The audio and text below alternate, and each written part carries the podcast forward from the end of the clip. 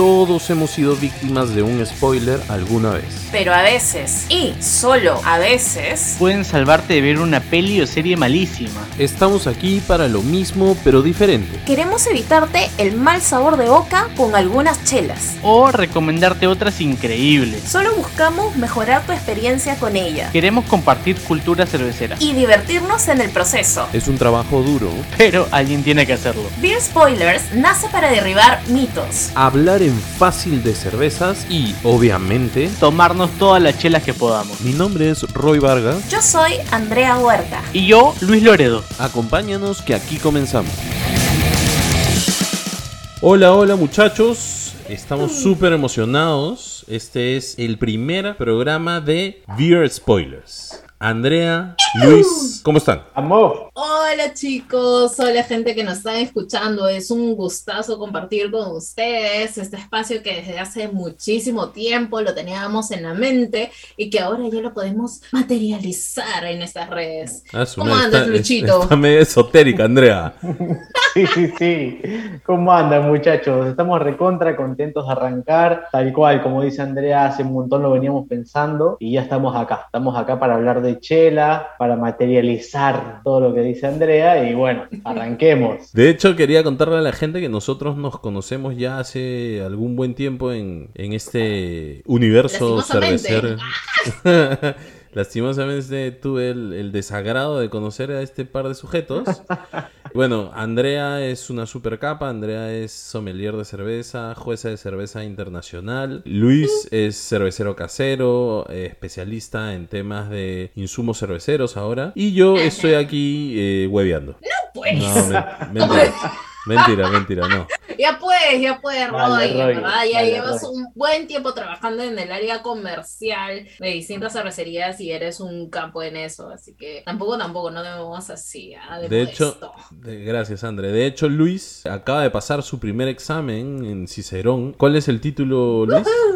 Es de server, server de Cicerón, así que ahí vamos, vamos arrancando de a poquito, ya iremos consiguiendo más cosas. Excelente, excelente. Entonces vamos a comenzar. Bueno, como un poco en la intro lo, lo hemos dicho, Beer Spoilers está para hablar en sencillo de cerveza. Entonces eh, vamos a tratar de desarrollar los temas más puntuales sobre cerveza en Perú, pero siempre en, en un lenguaje súper sencillo que todos nos entiendan, que no necesiten pues este haber leído un libro antes eh, sobre cerveza para poder eh, entender lo que decimos. Como digamos algo más coloquial, ¿no? Eh, por eso que también sirven bastante nuestras redes sociales, porque ustedes pueden escribirnos, decirnos algo que no se entendió y lo podamos resolver en esto, en el siguiente programa o en nuestras historias. ¿Cómo estamos en redes, Andrea? Estamos en arroba beer spoilers, por ahí nos pueden encontrar, ¿no? Excelente. Solo que al inicio seguro me va a buscar solo mi hermana, mi, mi, mi mamá. Sí, claro, sí, claro. Así, así se comienza. No. Pero poco a poco vamos a, a, a, ir convocando más gente porque esa es la idea de que sea para, para todas las personas que están interesadas en el, en el rubro cervecero o aprender sobre cerveza o que les guste la cerveza. Tal cual, muchachos, algo tranquilo nomás, que sea de lenguaje fácil y que sea sobre todo de puta madre. Así es la cosa. Y de hecho, si es que se nos escapa algún término un poco complejo, como decía Andrea, están las redes y nos dicen, bueno, a ver, ¿qué carajo quisiste decir con esto? Explícame. Y nosotros felices les explicamos de, de, qué iba el término o en redes o directamente en el siguiente programa vamos a hacer ahí un, un, un vocabulario cervecero para que quede súper claro, claro, claro. Un, ¿Cómo se dice? Un mataburros. Este, sí, cervecero. Muy bien, Roy, pero, pero vamos directo al grano. Yo creo que estamos metiendo mucho flow. Exacto. A ver, el primer programa de Beer Spoilers, ¿cuál es el tema? Ales uh -huh. versus lagers diferencias, qué es una ale, qué es una lager, cuál es mejor. Tenemos que, para poder responder todas estas preguntas, comenzar por lo más fundamental que es, Andrea, cuéntanos. Ajá, examen, no, paso. no, mentira. Primero, ¿qué es un tipo de clasificación? Así como tenemos cervezas que las clasificamos por colores, rubias, rojas, negras, y eso que negra también es algo bastante debatible, Ale lo podemos clasificar como si fueran familias. Ales vienen a ser eh, las que son de fermentación alta y usualmente tienden a tener un grado alcohólico más intenso. Pueden tener sensaciones de la fermentación como aromas y sabores a plátano, a canela y tienden a fermentar a, a unos 15 grados, así como a temperatura ambiente un poco más alto. Y por otro lado tenemos las lagers también, ¿no? Que son cervezas que la levadura que tienen fermenta a una temperatura mucho más baja, más fría y como resultado te dan cervezas un poquito más limpias en aromas, ¿no? Que no tengan subproductos de la fermentación, ¿no? E, e, ese es el concepto un poquito más...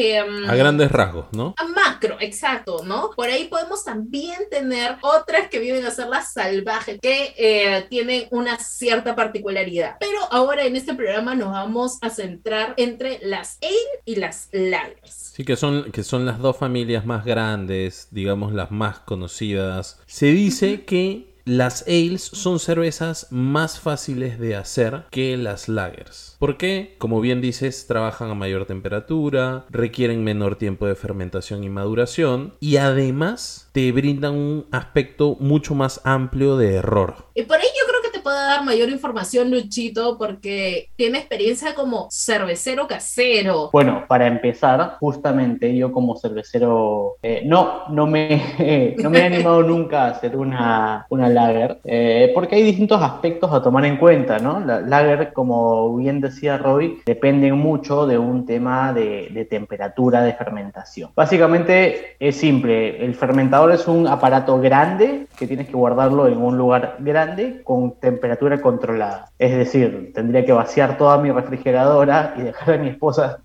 sin alimentos una semana o más. ¿Dónde se pone la leche, por favor?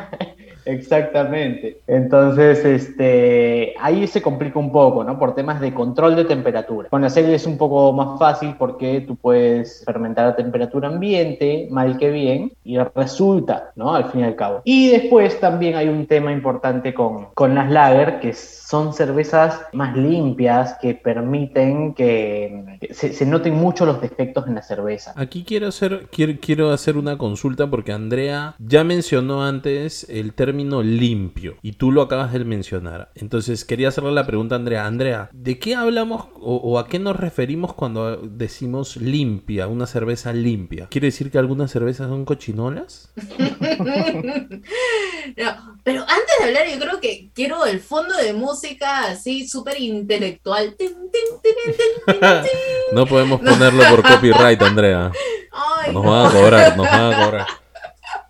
Bueno, entonces, siguiendo a la definición, ¿no? Limpieza, limpieza en estilos de cerveza, al menos cuando nos referimos en las lager, es que no, no manifiesten algún subproducto de la fermentación. Digamos que las ale tienen subproductos fermentativos como aromas a plátano, clavo de olor y otras cosas más, ¿no? Por la reacción de la fermentación. En cambio, en las lagers, ¿no? Usualmente por la temperatura y la forma en que se hace, no tendrían que tenerlo, por eso les llamamos limpias. Clarísimo. Entonces, ya que hablamos, ya, ya que hemos definido este tema, quisiera tener algunos ejemplos de lagers pero antes de eso, em, no quisiera dejar pasar sobre el tema de filtrado, porque también nosotros pensamos limpio, limpieza, a veces algo translúcido, y usualmente las lagers tienen a ser así, ¿no? Como que casi no veas eh, algún tipo de, de turbidez en la misma cerveza, sí. Y, y, es por eso que muchos cerveceros caseros tampoco no se atreven porque tendría que tener una cerveza más translúcida. Y la verdad es que también, bueno, o sea, sí puedes tener una cerveza en fermentador por más tiempo, ¿no? Si hablamos en procesos cerveceros, pero se puede acelerar eso de repente filtrando, ¿no? Entonces tenemos algunas cervezas artesanales translúcidas que también pueden estar en el mercado. ¿Y, en el mercado nacional tenemos algún ejemplo de, cervecería artesanal que haga una lager y que la filtre? Eh,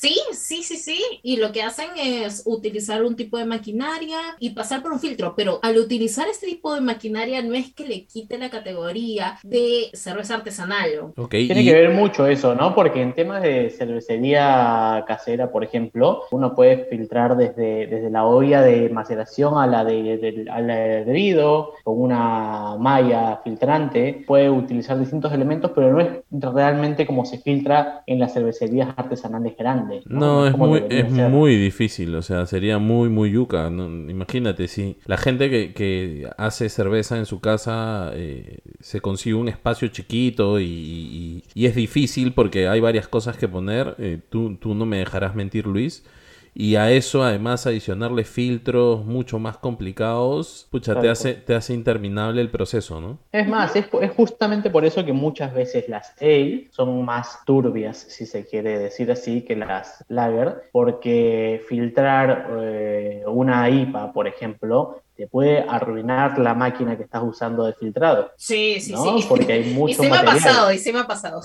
Tal cual. Y en una lager no necesariamente, entonces es más fácil filtrarla. Entonces, ya que estamos hablando sobre tanto lagers artesanales, ales industriales, yo creo que primero debemos darle algunos ejemplos a la gente de lo que puede encontrar en el mercado, ¿no? Ya, buenazo. Pero antes de eso, vamos a ir con el primer segmento de nuestro nuestro programa. Eh, de hecho, voy a spoilear un poquito el programa. Vamos a tener dos segmentos todos los, los episodios. Y este es el primero que está a cargo del buen Luis. Así que eh, métanle una escuchadita.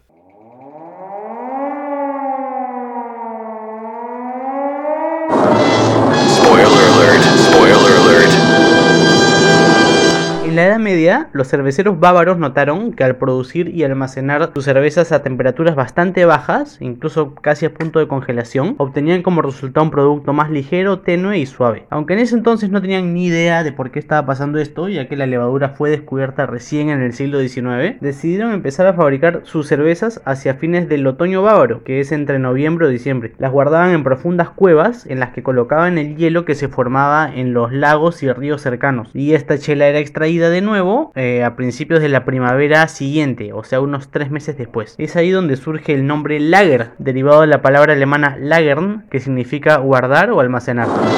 Quédate pendiente de los datos que voy soltando cada semana, por ahí te sorprendo. Pucha, buenazo, Luchito, con tu dato. ¿Qué Gracias, onda? André. Bueno, vas a tener? ¿E-, ¿Esos datitos los vas a tener semanalmente? Tengo un montón de datos para soltar, pero la verdad es que los voy a ir tirando según me dé la gana. este sujeto, siempre, siempre con esa actitud, terrible. Tal cual, lo voy a soltar cuando se me canten los huevos, así que atentos, muchachos. Bueno, regresando, retomamos con los ejemplos de ales industriales y las lagers artesanales. ¿Existen verdaderamente o no? ¿No? Yo creo que ahorita podríamos hacer un pequeño jueguito, ¿no? Un, un ritmo a que no, les aparece. No, te pases, Andrea. ya, comienza, ya comienza con la onda tiktokera, ya nos quiere empezar a hacer retos de TikTok aquí en el programa. Andrea, por favor. A ver, yo, yo... creo por ahí que todos tenemos un kilometraje acá y, podríamos tener... Qué peligroso. Lo... que quisiera saber. Qué peligroso el tema en el que empieza a, meterse Andrea en el kilometraje. Eh, a ver, por ejemplo, lagers artesanales. Tú tenías un ejemplo, André. Mira, eh, de lo que podemos encontrar en el mercado, tenemos hops, ¿no? De los más antiguos que tienen su pils, tienen por ahí una Doppelbock que también ha ganado unas medallitas. Eh, tenemos otra cervecería, bueno, Almandina, que también tiene eh, cervezas lagers artesanales. Tenemos a Cervus eh, también, ¿no? Cervus, sí, exacto. Cervus tiene alguna, sí. Pero sí, tiene Face Beer, Barranco Beer Company también. La 50, Lager. Exacto. Exacto. Red Cervecera sacó una, la New Zealand Pilsner. Es cierto, en, en lata y de 500 mililitros, creo. Exactamente, sí. Invictus tiene una, una serie de cervezas lager también. Ok. Eh, Barbarian sacó en su momento la, la Magic Quinoa Pils. Claro, en, en lata también la tienen ahora. En lata, sí. Ok, y, el, otro lado, sí, lo noto preocupado a, Luis cuando, o dudoso cuando dice Barbarian. ¿Qué pasa, Luis? Lo, lo, hablaremos, lo hablaremos después, en otra oportunidad. Está bien. Pero por ejemplo, cambiando, cambiando al, polo opuesto, ales industriales. Yo tengo un ejemplo. No es Barbarian, Lucho. Estamos hablando de la Abraxas. La Abraxas. Ah, eh, la sacó Bacus, ¿no? En el 2014, 2015. Por un momento muy breve. Y bueno, ellos decían que era una Dark Ale, ¿no? Es, bueno, mucha información no había en la etiqueta, ¿no? Pero. Claro, bastante amplio eso, ¿no? Entonces, tú creo que la encontraste, Lucho, en Antap, ¿verdad? Antap. Explica qué es Antap, Roy. Es una red social de chelas. Es lo que es. Es una, eh, es una aplicación gringa en donde te creas un perfil y, empiezas a, puntuar cervezas, subir fotos de cervezas. Es una especie de Pokémon de chelas. Vas coleccionándolas. y nada, eh, la gente comenta, empiezas a ver gente de otros países que ha probado de repente cervezas de Perú y vas viendo qué les pareció. Y bueno, está, está interesante como un tema de ver qué les ha parecido. Como una referencia, ¿no? Exacto, no se lo tomen, no se lo tomen a pecho, por favor. No se lo tomen a pecho, por favor. Es como los fake news también en redes, ¿no? Tranquilos. está, muy bueno porque incluso puedes filtrar de otras maneras. Si se vas a algún país, ver cuáles son las mejores cervezas puntuadas allá. Sí, sí, sí. Lo que pasa es que, lo que pasa es que en algunos países, en algunos países es complejo porque es tan fuerte la aplicación. Por ejemplo, en España, si, la, si una cerveza no sale. Disculpa, yo no sé, yo no vivo ahí. Ah, bueno, pero, pero eh, para eso existe internet, Andreita. Entonces, este. Si no sale en Antap, es terrible. O sea, no te compran la cerveza. Eh, ah, entonces, claro. es ya muy. Mm. Es como creer todo lo que tú lees en redes, ¿no? Y no, gente. Es una referencia, como bien dice Andrea, y tomémoslo así, pero es divertido porque empiezas a ver cuáles son más o menos la, preferencia de, la gente, ¿no? Pero está, está bueno. Tal cual. Eh, pero eh, está bueno, está bueno, es todo chévere. Pero retomando el tema de que pusieron el nombre de Dark Age, ¿no? Y algunas personas así como pueden creer que el estilo rubio o el estilo rojo y en verdad no es así, ¿no? Es como nosotros categorizamos por colores. Dark Ale no existe en sí como estilo. es muy genérico. Ajá, es muy genérico. O sea, existe la Belgian Dark Ale, ¿no? Hay muchísimos estilos precisos que pueden estar bajo esa denominación, una, ale oscura, o sea, pueden ser muchísimos. Hay muchísimos. Y, diferentes cada uno entre, entre ellos, ¿no? A ver, una Stout puede ser una Dark Ale, ¿no? Sí, y y cuando probé eh, en esa época, en el 2015, la Abraxas era un poco más parecida a una Amber Lager, por ahí era, pero bueno, yo creo que estamos eh, ahondando mucho en, en, esa cerveza que salió. Así es, avancemos, avancemos. Podemos encontrar más ejemplos en los supermercados, ¿no? Que bueno, hay marcas muy conocidas que todavía no nos auspician, pero pueden... Andrea buscando auspicio. Terrible. Siempre tan delicada, tan sutil. Increíble, Entonces podemos encontrar por ahí en, en vitrina. no, André, no es vitrina, en, góndola. En góndola, ya. Gracias, señor. Eh, podemos encontrar algunos ejemplos como Blue Moon, ¿no? Que es esta cerveza de trigo con esas sensaciones cítricas, algo estadounidense. Por ahí podemos encontrar otros más. No sé si Luchito por ahí me puedes ayudar con algunos? Prácticamente cualquier supermercado podemos encontrar Paulaner. Ajá. Paulaner tiene algunas. algunas y eso que yo lo relaciono más con lagers, pero, pero una, tipo Weizen, o sea, es, eh, es, tipo de. Eh, tenemos Kunzman también, la chilena. Ajá. Justo, justo me estoy eh, tomando una. Increíble. tenemos este, la, la mundialmente famosa cerveza negra Guinness. Ajá, tu favorita. No, Andrea, su, su favorita es la belga.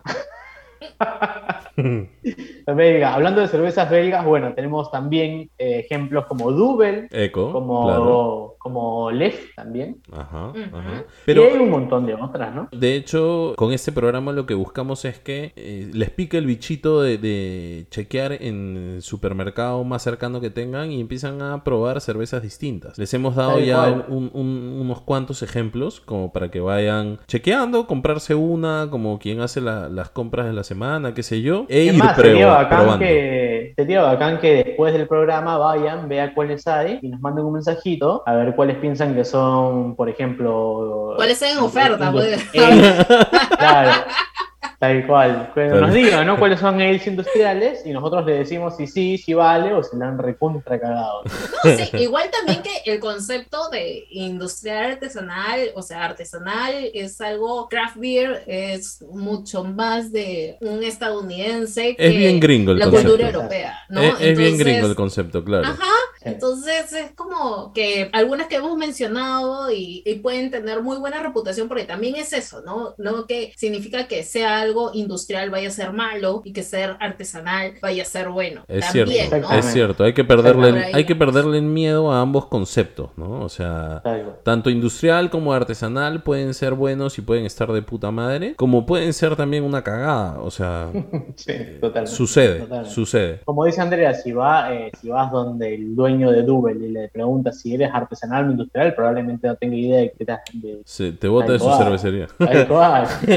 bueno, pasemos al siguiente mito. El siguiente mito es muy interesante. Y es que las lagers siempre son menos alcohólicas que las ales. ¿Es eso cierto? ¿Es verdad? André, ¿tú qué opinas? No, este se le dejó al Luchito. ok, la respuesta es no. Eh, lo que pasa es que, ¿por qué se da este mito? Porque en la mayoría de los casos pasa, ¿sí? Pero no generalicemos, no siempre las lagers son menos alcohólicas que las ales. Sí, de, eh, hecho hay lagers más alcohólicas, ¿no? Claro, hablando de más alcohólicas, Andrea, a ver, ilústranos un poquito cómo es el tema. guarda, guarda, guarda. Nos vamos al descubierto. bueno, si hablamos de lagers más alcohólicas, tenemos el ejemplo de que ya hemos estado por ahí mencionando hace un rato que es la Paulaner. Bueno, el estilo se llama Doppelbock y es Salvator, que tiene casi 9 grados de alcohol, es más intensito. Que está súper buena además. Sí, sí, sí. Y por ahí tuvimos también otro ejemplo de lager así medio alcohólica, una Maybach en algún festival artesanal peruano. Por otro lado, las ale un poquito menos alcohólicas, ¿no? Podemos pensar en una blonde ale, una cream ale que tenga algo de 4 grados de alcohol. Una session IPA. Sí, la session IPA, que bueno, para esto, IPA, IPA, para las personas que aún no conocen ese estilo, la IPA es una cerveza que usualmente es rubia, no siempre es así, y que tiene una gran sensación a lúpulo, que es la flor que le otorga aroma, sabor y amargor a la cerveza, ¿no? Entonces, en los estilos IPA tienden a ser un poco más intenso, pero eso lo desarrollaremos en otro programa. Entonces, eh, session significa sesión, ¿no? Una cerveza que es un poco más suave de lo que originalmente es el estilo. De hecho, puedes aplicarle el session a cualquier estilo de cerveza, ¿verdad? señor. Sí, señor. Por supuesto. Yo, yo quería acá, yo quería aquí hacer una salvedad o quería poner en, en, consideración para nuestros oyentes un punto muy, muy específico del mercado peruano, que es, creo, algo que nos ha hecho pensar que las sales siempre son más alcohólicas que las lagers. Y es que el cervecero artesanal peruano ha tenido por necesidad que hacer sus cervezas más alcohólicas por tema de impuestos. El ISC, el impuesto selectivo al consumo, hacía que eh, eh, los artesanales para poder tener un precio accesible al consumidor vayan con un producto superior a los... Más de 6 grados de alcohol. Más de 6 grados de alcohol. Ajá.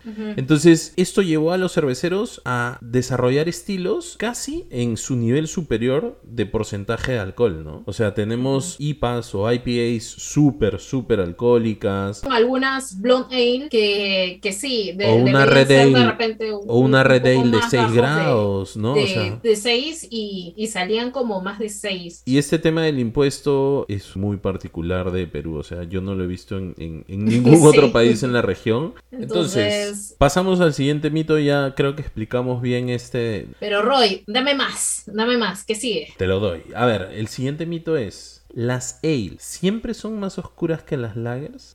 Siempre fue así, eh, desde el principio fue así. Pálidas, rubias, hermosas y nunca fueron oscuras. Eh, históricamente fue así. Lucho. Oye, tampoco no te me racista. ¿eh? es que las más oscuras son feas.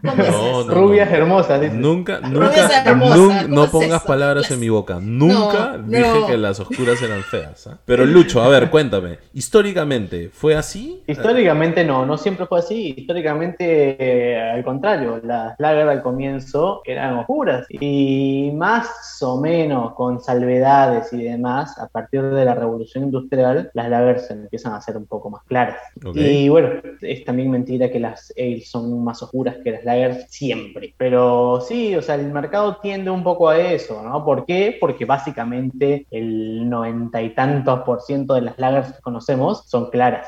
Entonces, eh, ahí, es donde quería agregar un poquito que justo mencionaba Luchito sobre el tema de la revolución industrial. En República Checa nace el estilo madre del perfil de las Peglager. Tenemos la Pilsen Urquell, vendida en diferentes países, todavía no llega mucho en Latinoamérica, pero bueno, eh, retomando, eh, nace por un cervecero alemán que retoma técnicas alemanas para hacer este estilo de cerveza y que em, justo años después se da justo con la coincidencia en que descubren cómo eh, se desarrolla la levadura ¿no? Cómo logra tener una fermentación un poco más limpia y comienzan a descubrir la levadura tipo lager, que la comienzan a domesticar para poder replicarla, ¿no? Entonces, todas esas cosas van de la mano y ahí es donde eh, comenzamos a replicar ese mismo estilo en diferentes países, ¿no? Y nacen International Pale Lager, American Lager, como tipo una Budweiser, pues, cerca al inicio del siglo XX y así en todo el mundo. Es el estilo más producido producido a nivel mundial, ¿no? Y el más consumido. De hecho, las cervecerías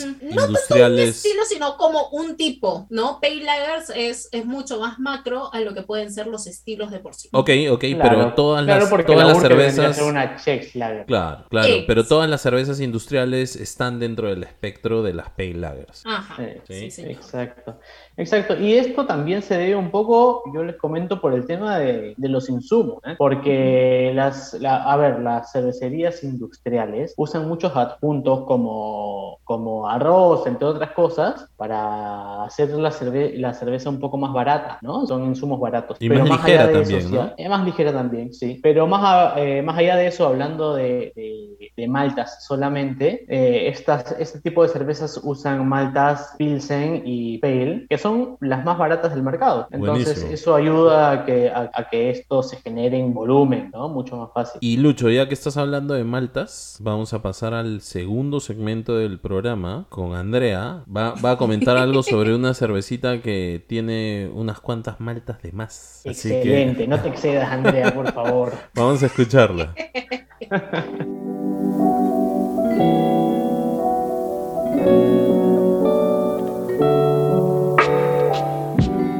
Calata. Oh, sí.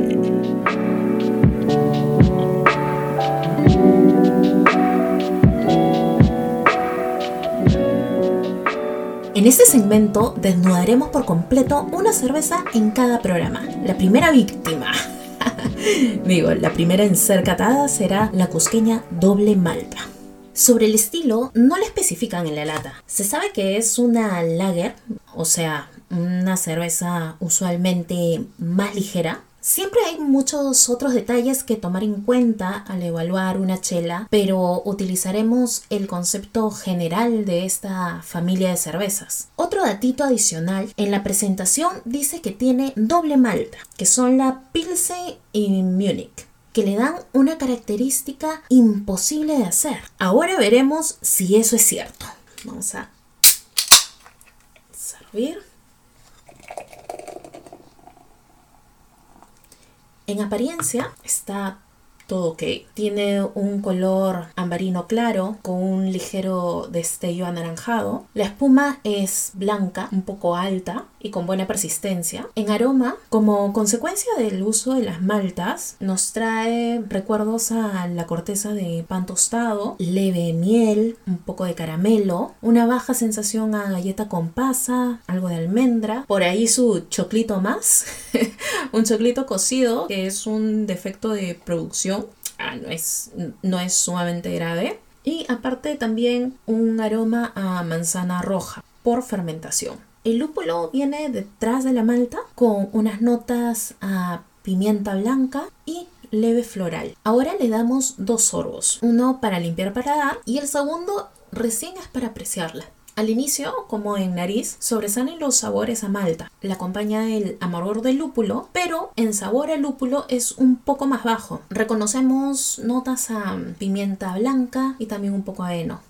Al final en boca es medio seco y el dulzor no es persistente como uno se lo puede imaginar por la primera impresión que tenemos de esta cerveza en nariz. Ahora, si nos ponemos a evaluar las sensaciones, es de cuerpo medio, el alcohol está presente, pero a un nivel moderado, y la siento bastante efervescente, burbujeante. En pocas palabras, si uno la quiere comparar con estilos estándar del BJCP, estaría entre una Fetzbier o una Hellesbock, pero sin encajar totalmente en estas categorías. Ojo, ojito que no es necesario pertenecer a un estilo, pero eso sí, nos ayuda a nosotros los consumidores para saber qué esperar de esta o cualquier cerveza. Otra cosita más, según sus productores es una cerveza imposible de realizar porque usan dos tipos de cebadas malteadas. Y la verdad, usar dos o más maltas es de lo más cotidiano que vamos a encontrar en cervecerías nacionales o extranjeras. En una receta uno puede jugar y variar con los tipos de malta e ir bajando las proporciones para obtener ciertos resultados en aroma, en densidad, color y muchos otros aspectos técnicos. Creía que a grandes rasgos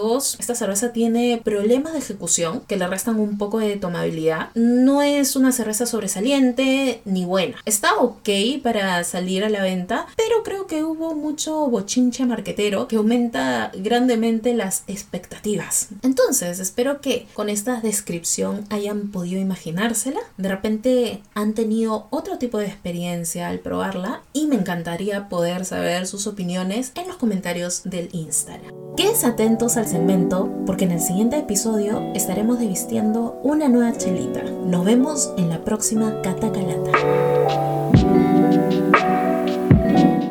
Excelente, Andrea, me encantó. Ahora te la devuelvo. ¿Vas a sacar esto siempre o no? ¿Cómo va esto? Sí, la idea es que tengamos estas secciones con todos ustedes en cada episodio. Entonces, pero, pero calatita la chela nomás, ¿no?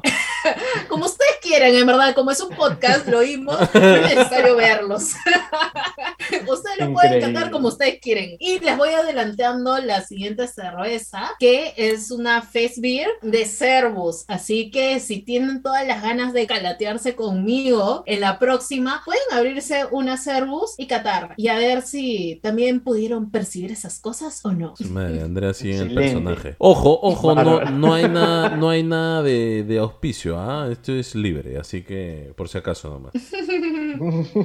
ah, y otra cosa más, antes que me olvide, regresando al tema de la cata calata, es que muchas personas entienden la palabra de doble malta como si tuviera una doble cantidad de cebada malteada. Eso también es un poco tricky, o sea, es como, no, no, no podemos descifrarlo al 100%. Claro. Engañoso en todo caso, ¿no? Sí, sí, totalmente. O sea, doble, doble malta es porque han usado dos tipos de malta, no porque usen la doble cantidad, ¿no? Eso no lo sabemos, porque no, no, no somos los cerveceros, no, no hemos estado detrás de la receta y al parecer, por la parte sensorial, no es que tuviera como que una mayor densidad, un mayor dulzor. no sabe, no sabe a doble malta. claro, en que podría tener una doble cantidad de malta. No sé. Bueno, muchachos, a la duda. nos hemos pasado un poco del tiempo. Yo creo que está bueno ya para el primer programa. Y como es un programa. Que ya te aburriste de nosotros, ¿qué pasa? Un poco, un poco, chicos. Como que ya está buena la cantidad de. Vamos a la onda. como es un programa especial, de hecho lo hemos acompañado con una chela. Entonces, Andrea, ¿qué has tomado tú hoy día para acompañándote a, la grabación de nuestro primer programa? Bueno, tenía guardada una chelita en lata que es de la cervecería Hollywood eh, y tiene duraznos. El estilo base es una Belgian Triple. ¿Está recomendada, recomendada o no? Sí, sí, sí, está, está buena. ¿Ustedes qué tomaron? Yo, yo estuve con una Voodoo Child de Almirante. Es una red IPA de 7.3% de graduación alcohólica. Y la verdad es que estuvo muy interesante. Estuvo bueno, muy bueno. La recomiendo. Yo, yo chapé, ya lo había dicho antes, una Session IPA de Kunzman. Estaba buena para, para calmar la sed. Y bueno, muchachos, estamos abiertos a cualquier solicitud de algún tema que quieran que, toquemos. Eh, si algo no quedó muy claro, nos pueden escribir a nuestras redes. Estamos en Instagram como arroba spoilers, pero además nos pueden encontrar a cada uno en nuestras redes ya un poco más personales. Andrea, ¿cómo te encontramos? Como arroba la-tamichela. Ajá, Lucho. Excelente, yo estoy como One Beer in Valhalla. Más complicado te lo pongo. Vamos a poner ahí abajo en la descripción. Ha sido un gusto, muchachos. Y nada, será hasta la próxima semana. Esperemos que podamos hacer el, programa semanalmente. esperemos. Allá, es mucha chamba, Andrea. Es mucha chamba. Y nada, nada, muchachos. Eh, muchas gracias y nos vemos. Por favor, no se olviden de auspiciarnos por ahí, contactarnos. Andrea pidiendo auspicio todo el programa. Chao, chao, chao. Excelente. Abrazo, muchachos. Nos vemos.